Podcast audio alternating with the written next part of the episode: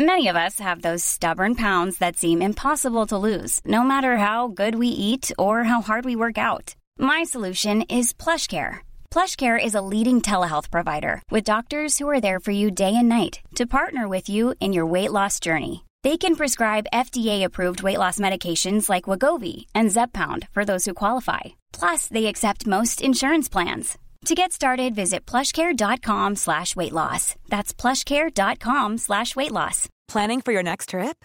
Elevate your travel style with Quince. Quince has all the jet-setting essentials you'll want for your next getaway, like European linen, premium luggage options, buttery soft Italian leather bags, and so much more. And is all priced at 50 to 80% less than similar brands. Plus, Quince only works with factories that use safe and ethical manufacturing practices. Pack your bags with high-quality essentials you'll be wearing for vacations to come with Quince. Go to quince.com slash pack for free shipping and 365-day returns.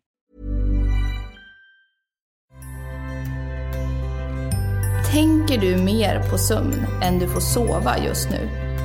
Är amningen mer krångel än mys? Och grunnar du på hur tidigt det egentligen är okej för mamman att börja jobba igen?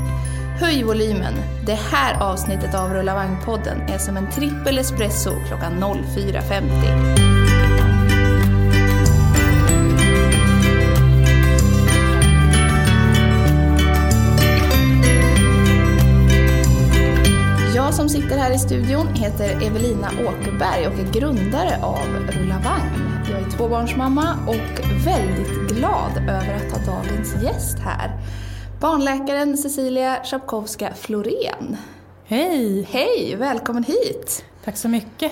Jag tror att väldigt många av de som lyssnar kanske har hamnat på din blogg Barnakuten någon sen natt när man har försökt leta information om feber eller något annat. Ja, det kan nog hända. Det är ganska många som hamnar där. Ja, den är otroligt bra. Vi har fått många frågor idag från eh, våra lyssnare till dig, men jag tänkte att vi ska börja med det som alla föräldrar går och funderar på väldigt mycket. Det här med sömn.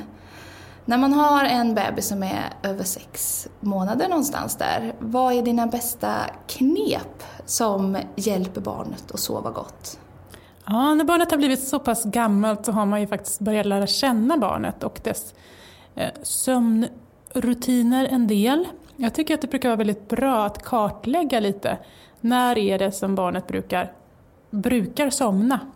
Eh, och sen starta en nattningsprocessen så rimlig tid innan, 20-30 minuter kanske. Eh, ofta brukar det vara bra att ha någon sorts eh, eh, nattningsrutin som är likadan för varje dag. Eh, så att barnet känner igen att nu är det dags att sova. Om det nu är sång eller ramsor eller en liten bok. Jag gillar ju väldigt mycket att läsa böcker. Så att, eh, bok har ingått absolut från några månaders ålder i min familj. Och sen så får man lägga ner barnet. Om det är så att barnet kan sova utan att man är jättetätt in på det så är det ju en fördel ofta för att de här barnen som måste ha total kroppskontakt, de brukar ju ofta sluta somna när man rullar därifrån. Men det där är så olika. Vissa barn somnar absolut inte utan kroppskontakt. Eh, och då får man ju natta dem så. Eh, Precis. och eh, vissa barn tycker jag också somnar Eh, kanske hur bra som helst i mammas eller pappas famn framför TVn på kvällen. Men så fort man lägger dem i sin egen säng så vaknar de upp. Mm. Och då tänker jag, när man har ett så litet barn ändå under ett år, eh, så får man väl ställa sig frågan själv, hur viktigt är det då? Att barnet sover just i sängen? Eller eh, är det faktiskt, kan vara ganska mysigt att barnet somnar i soffan, att man kanske ligger där bredvid när man tittar på en serie och sen så eh, går man och lägger sig tillsammans när man, när man går till sängen. Eller så har man en sån unge som inte kan somna någon annanstans än i sin egen säng och då gör man det. Jag tror att det är att vara lyhörd inför barnet och eh, fundera på vad som funkar för ens egen familj och vad som kan vara problem för ens egen familj.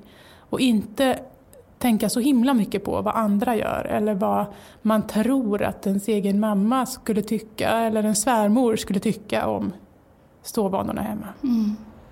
För just när de är nyfödda så har man ju ofta sina knep. Man vaggar eller mm. ha bärsele eller sådär. Och många barn har ju lite svårt att vänja sig av med det där och plötsligt mm. så står man där med en ganska tung bebis och vaggar på kvällen. Ja. Just det här som du säger, att få dem att liksom börja somna utan hjälp eller nära kroppskontakt, är det någonting som man kan liksom lära dem eller kommer det bara med, med tiden? Man kan ju ge dem möjligheten att försöka prova eh, och se och sen är det olika barn reagerar väldigt olika på det. Eh, ofta kan det också vara så att eh, många barn kanske inte behöver den här tajta, tajta kroppskontakten hela tiden utan att man kan ligga en liten bit ifrån eller ha en hand på eller sådär. Men man får känna efter. Man har inte något konstigt barn heller om barnet kräver att vara tätt som en igel på en. Mm. Det, är, det är olika. Ja. Och samma barn kan också vara olika i olika perioder. Precis. Eh, för större barn, eh, jag tänker där runt två tre års åldern, så kan det ju snarare vara just läggningarna som kan bli väldigt segdragna. Ja. Har du några bra tankar där? Är det läggningsrutinen, att få till den, som hjälper? Ja, där tänker jag nog att det, det är något helt annat än, än sex månaders. Mm. Eh, det blir ju, tänker jag, ganska kaosigt om en tvååring ska få sitta uppe och titta på film till föräldrarna har somnat. Och de går ju på förskola och sådär också. Eh, där tror jag nog mer på att man eh, är tydlig med som förälder att nu är det sängen som gäller. Det är inget annat. Och att man funderar på att om nu föräldrarna, äh, om nu barnen äh, protesterar, att man svarar med fungerande konsekvenser på något sätt. Ibland kan det bli så att om barnet skriker tillräckligt länge så tar man upp det men det blir mm. som en mm. belöning då för skrik. Mm. Uh, då kanske det är bättre att, att, faktiskt säga till en treåring att ja, men om du ligger och skriker här då får jag ont i öronen. Så att om du skriker då får du somna ensam men om du är tyst i sängen då kan jag ligga bredvid dig. Då blir det liksom en belöning för att vara tyst. Mm. Just det. Eh, men att i den åldern att man, är, man ser till att ha rutiner som man tänker att barnen har förutsättningar att kunna följa. Och sen försöker man faktiskt hålla dem.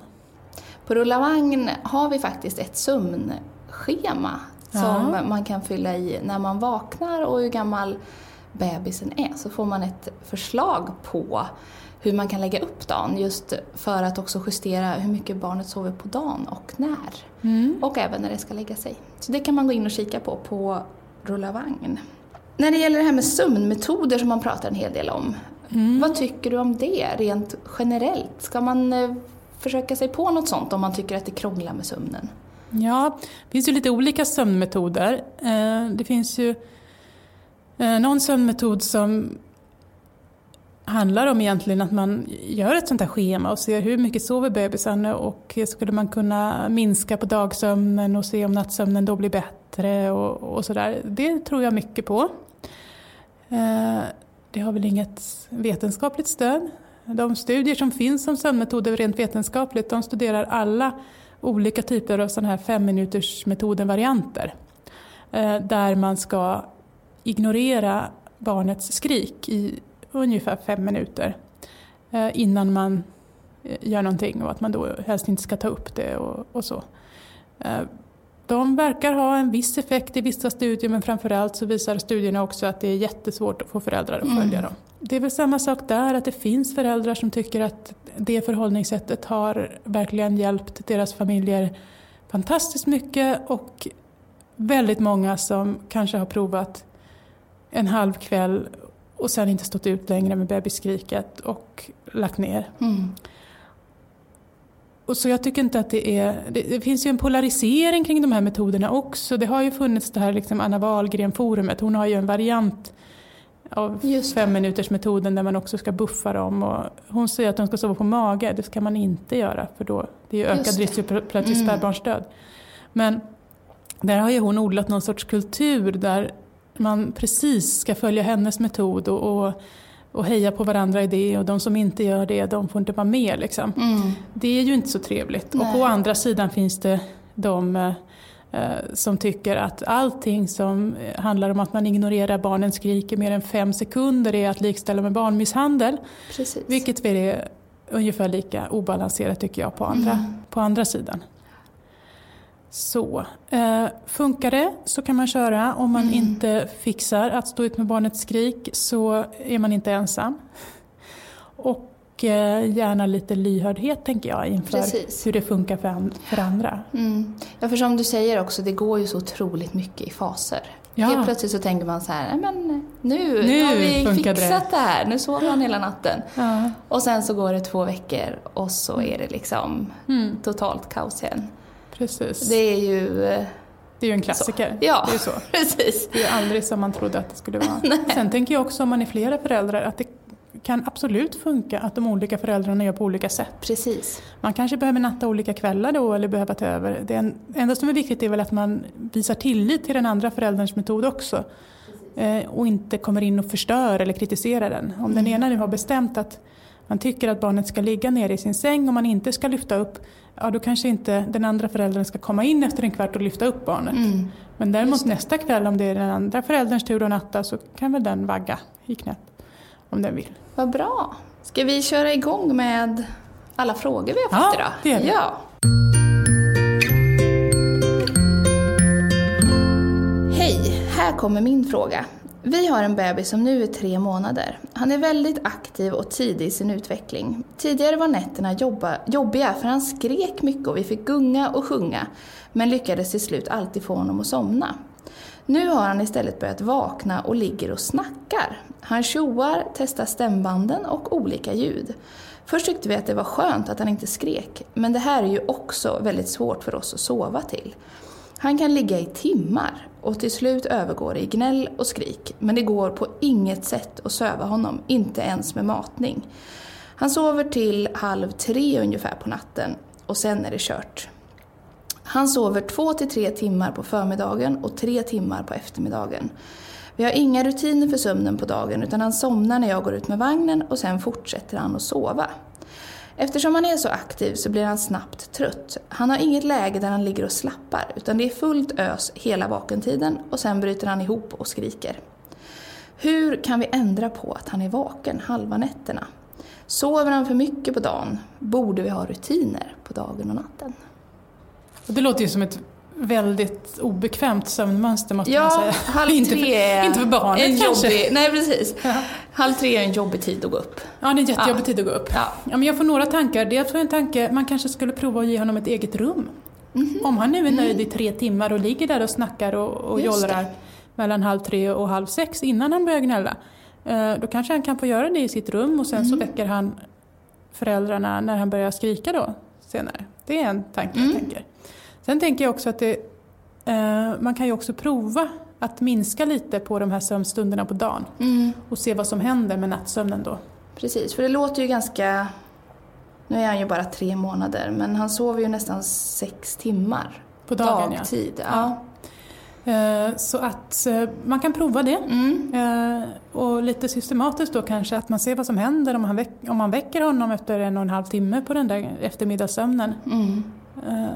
Sen kan man ju, hon skriver inte när de nattar honom på kvällen men det kan man ju också Nej.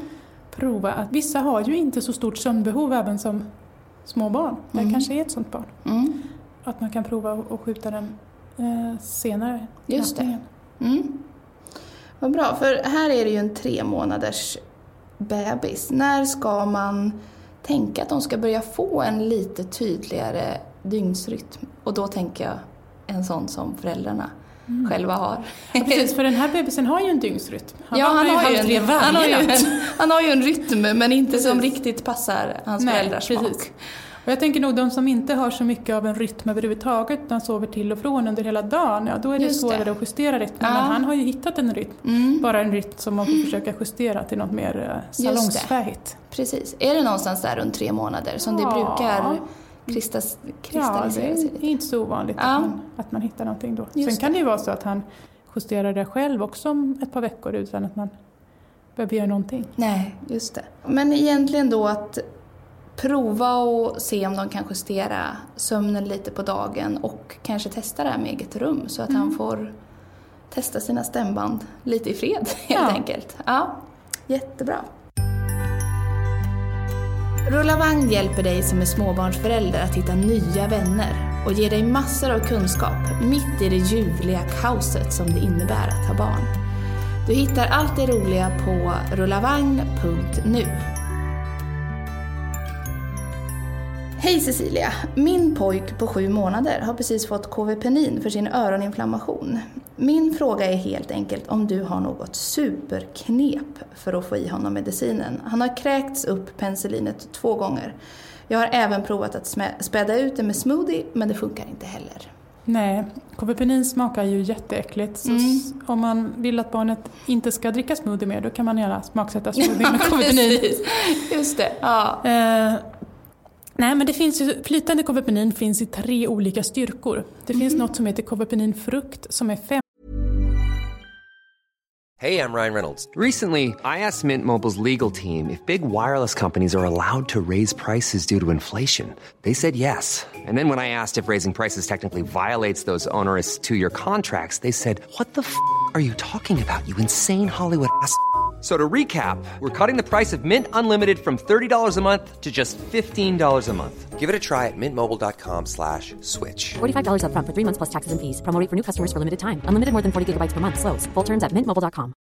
Imagine the softest sheets you've ever felt. Now imagine them getting even softer over time. That's what you'll feel with Bowl and Branch's organic cotton sheets. In a recent customer survey, 96% replied that Bowl and Branch sheets get softer with every wash. Start getting your best night's sleep in these sheets that get softer and softer for years to come. Try their sheets with a 30-night guarantee. Plus, get 15% off your first order at bowlandbranch.com. Code BUTTERY. Exclusions apply. See site for details.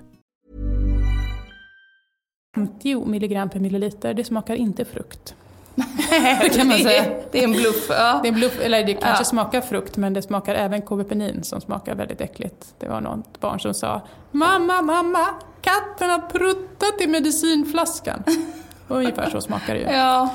Sen finns det någon som är 100 mg per milliliter och så finns det något som heter orala droppar som är 250 mg per milliliter. Mm -hmm. Och jag och många andra barnläkare med mig som jobbar mycket med barn skriver ju ofta ut de här som är mest koncentrerade. Just det. På 250 mg per milliliter för då får man ju minst mängd och det är lättare att få i. Många allmänläkare som kanske inte är lika vana med barn, de tycker att det här frukt låter som en härligt god mm. barnsmak. Precis, om man inte har testat själv. Ja, eller? precis. Ja. Och då får man ju eh, försöka ge barnet fem gånger mer. Just det.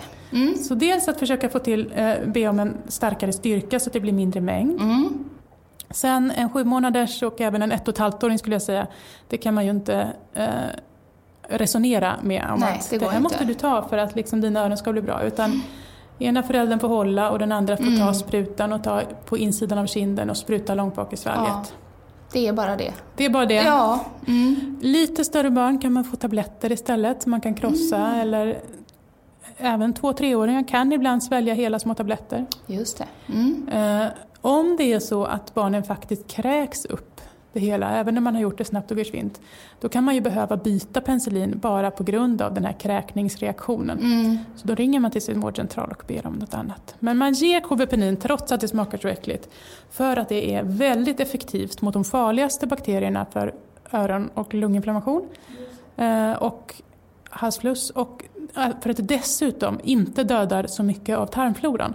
Så att det är på så vis biverknings och eh, resistensmässigt väldigt eh, bra antibiotikum. Mm, jättebra.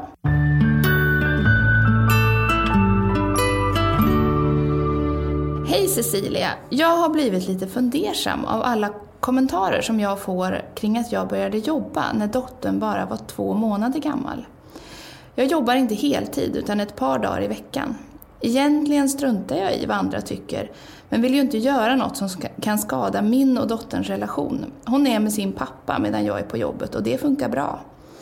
Kan det påverka min relation med henne att jag jobbar? Eller är det bara gamla tankesätt som lever kvar om att mamman måste vara hemma?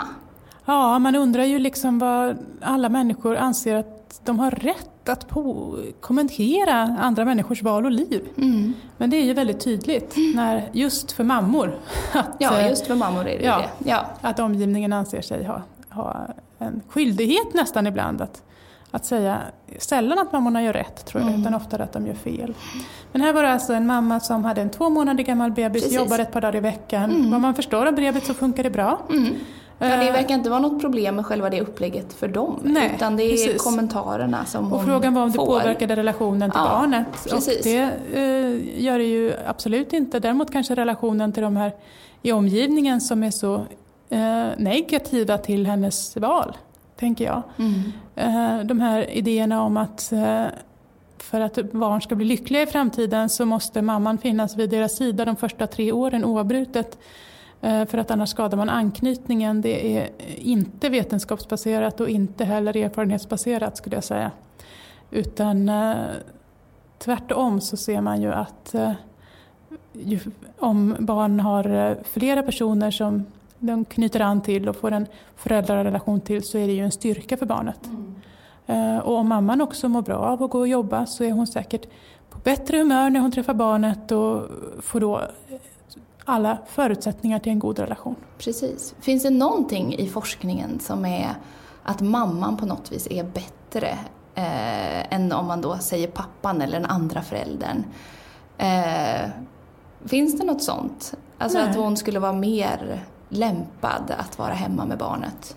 Nej, utan man blir, ju, man blir ju förälder, man lär sig vara förälder genom att vara med barnet. Ja, Så om man jämför en grupp mammor som har varit eh, med barnet 24-7 första levnadsåret med en grupp pappor som eh, kanske har träffat barnet några timmar på kvällen så är naturligtvis mamman mer kompetent. mm. Men det har inte att göra med att hon föddes sån eller eh, med graviditetens verkningar på hormoner utan det har ju att göra med att hon har lärt sig det mer.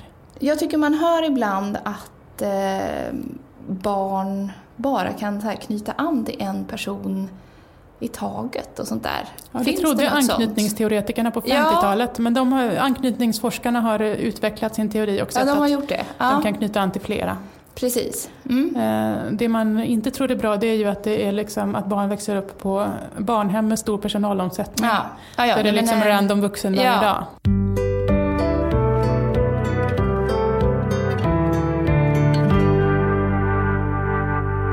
Hej! Min kille på två år pratar en massa ljud som inte betyder någonting, men säger inga riktiga ord.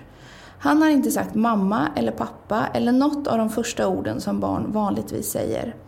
Hur kan jag stimulera hans språkutveckling? Jag börjar bli orolig.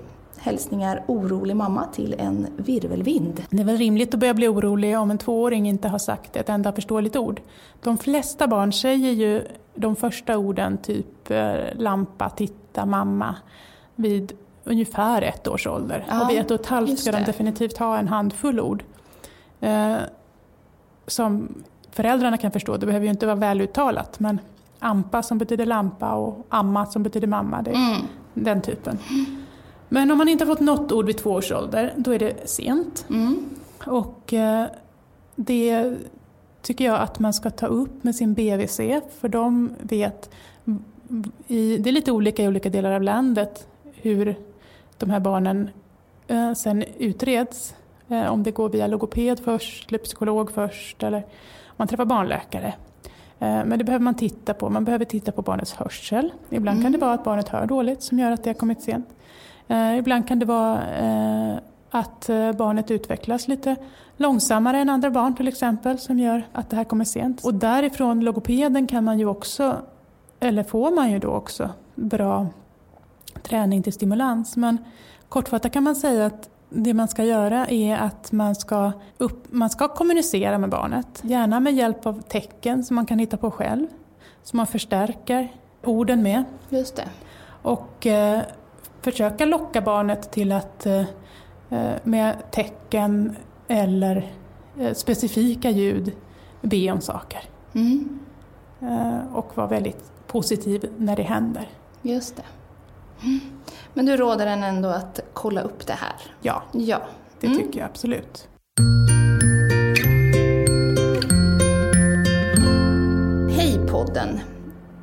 Lilla dotter kom en månad för tidigt och flaskmatas för att öka i vikt och bli av med gulsot. Idag är hon 11 dagar gammal. Jag har så svårt att få igång amningen och producerar i princip ingen mjölk. Jag känner mig jättestressad och får ångest av detta då det känns som mitt fel. Barnmorskor, läkare, undersköterskor är på mig om att amningen måste komma igång. Just nu känns det här bara som en ond cirkel där stressen gör att det inte funkar. Är jag en dålig mamma om jag ibland känner att jag hellre bara skulle vilja flaskmata för att slippa den här enorma prestationsångesten? Nej, du är inte en dålig mamma. Däremot låter det som att vårdpersonalen där mm. eh, har lite att jobba på i sitt bemötande. Eh, och det kan ju både handla om hur de har bemött och hur, hur mamman tolkar det förstås. Mm. Eh, men eh, det är nog ingen sjukvård som har som mål att mammor ska känna så här. Nej. Så om hon vill ge upp amningen på stört, slänga ut den där bröstpumpen och aldrig se den igen, mm. så kan hon göra det. Mm. Uh, och om hon uh, å andra sidan känner att hon uh, vill ha kvar bröstpumpen och prova lite så kan hon göra det. Och sen tycker jag att om det finns någon det låter ju som att det här barnet kanske fortfarande ligger inne på sjukhus. Ja, det låter som att de är kvar där, ja. Precis. Ja, så att om det finns någon i personalen som verkar lite mer, eh, att hon får mer förtroende för att hon berättar för dem och säger jag tycker det här är fruktansvärt jobbigt. Kan vi inte bara sluta med det här så tror jag att det vore bra. Mm. Hon känner ju en väldig stress. Det kan påverka just att det krånglar med amningen för Ja, henne, det eller? blir liksom en ond cirkel ja. Eh, att man känner en stress och, sen så, och då är det svårare att släppa ut mjölken och då känner man mer stress och så blir det svårare. Mm. Här har det gått 11 dagar. Hur länge kan man efter förlossningen få igång en bra amning? Eh, man kan få igång en amning eh, ganska lång tid efter förlossningen. Men man kan ju liksom inte lova att det blir en helamning. Nej.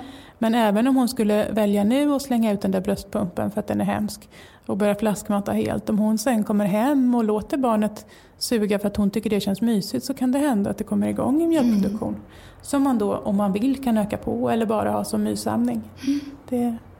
Just det, men inget dåligt samvete? Nej. Nej.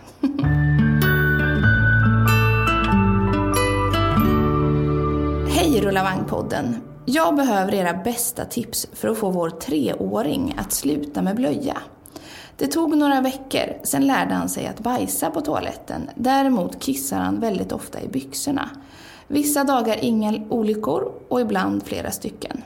Han säger inte till när han har kissat på sig utan tycker att det är helt okej okay att vara blöt. Eftersom det blir olyckor hela tiden vågar vi inte lita på honom och ta på blöja i bilen, soffan och på utflykter och så vidare. Trots att vi vet att det kanske gör honom förvirrad. Vi har försökt att myta honom med små presenter, men det funkar inte. Han säger själv att han vill ha blöja tills han är vuxen. Är han inte mogen att sluta med blöjan, eller vill han helt enkelt inte? Hur ska vi motivera honom? Mm. Jag tror att han kommer ändra sig innan han blir vuxen. Vad skönt att höra. ja, jag tror det faktiskt. Ehm, och uppenbarligen, eftersom han säger det, så är han nog inte motiverad eh, faktiskt att sluta med blöja. Det är ju fantastiskt att han bajsar på toaletten. Det är ju oftare skulle jag säga att det är tvärtom, mm. att det mm. går lättare att kissa. Men för bajset måste man ha på sig blöja. Mm. Eh, jag tänker att det är klokt att man har på blöja i de situationer när man inte orkar med eh, att det kommer kiss i byxan. Och om man vill, man kan ju tänka sig att man tar en paus eh, och faktiskt låter honom ha blöja ett tag. Tills man kanske har ett lov eller ett sommarlov eller något sånt där. Det finns ju en del ungar som inte samarbetar innan de har bestämt sig. Mm. Eh, och ni har provat med små presenter och se om ni kan muta honom och det funkade inte. Så att då funkar inte det just nu. Mm. Så skulle jag säga. Att, Kanske eh, ta en paus då och helt enkelt låta honom själv styra.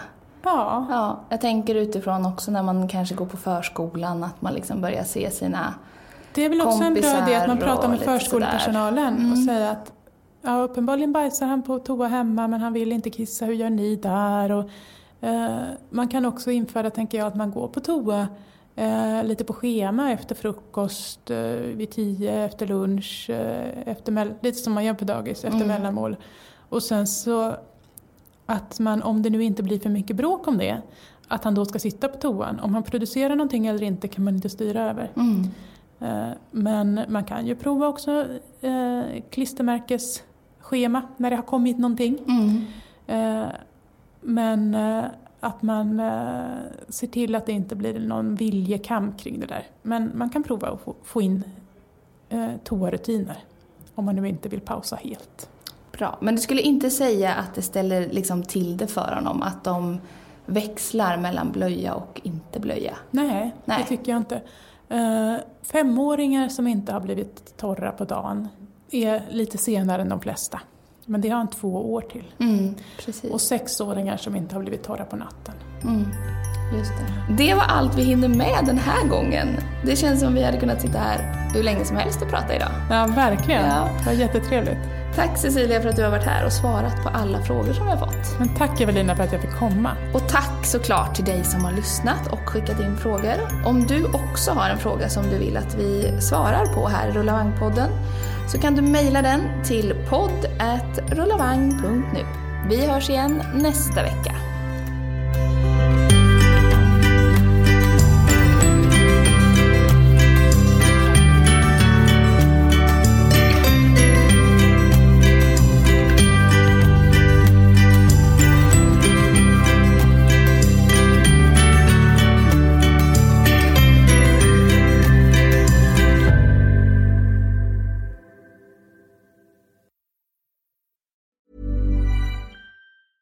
Planning for your next trip?